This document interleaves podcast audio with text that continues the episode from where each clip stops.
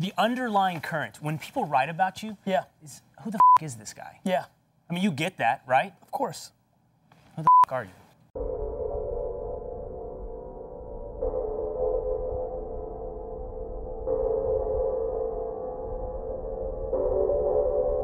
This is a word that is rarely talked about in our space that I want to start building more attention for self awareness. I want to deliver on this message so much. I would create a test or, or a drug that allowed people to become self aware. One potion inject, not hustle, not smart, self awareness. I don't fear being self aware. I know I suck at a lot of stuff. I think everybody lies to themselves.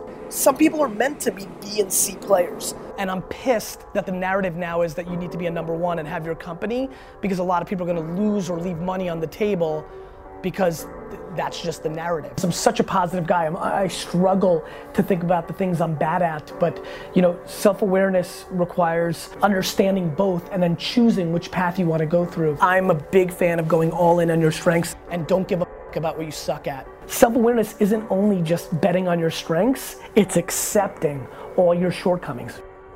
Let me tell you one thing. What works for me does not necessarily work for you. I think being at peace with yourself and your skill set is such an important part of this.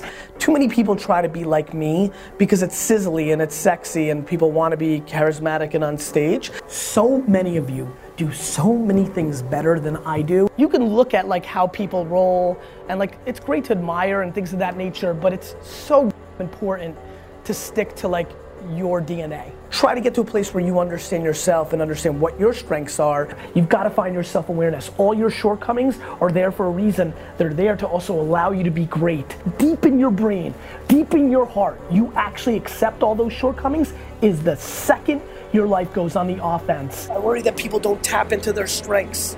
You have to audit who you actually are because then you're not going to bullshit yourself. You're going to storytell yourself, you're going to motivate yourself, but you're not going to bullshit yourself. And once you believe that, either for yourself or someone else told you, go directly all chips all into that. We've all got something and you just need to accept what's yours and go in on that. Then you've got a starting point to success. And so self-awareness at its finest is accepting your shortcomings and accentuating your strengths. Who the Are you? I'm an entrepreneur.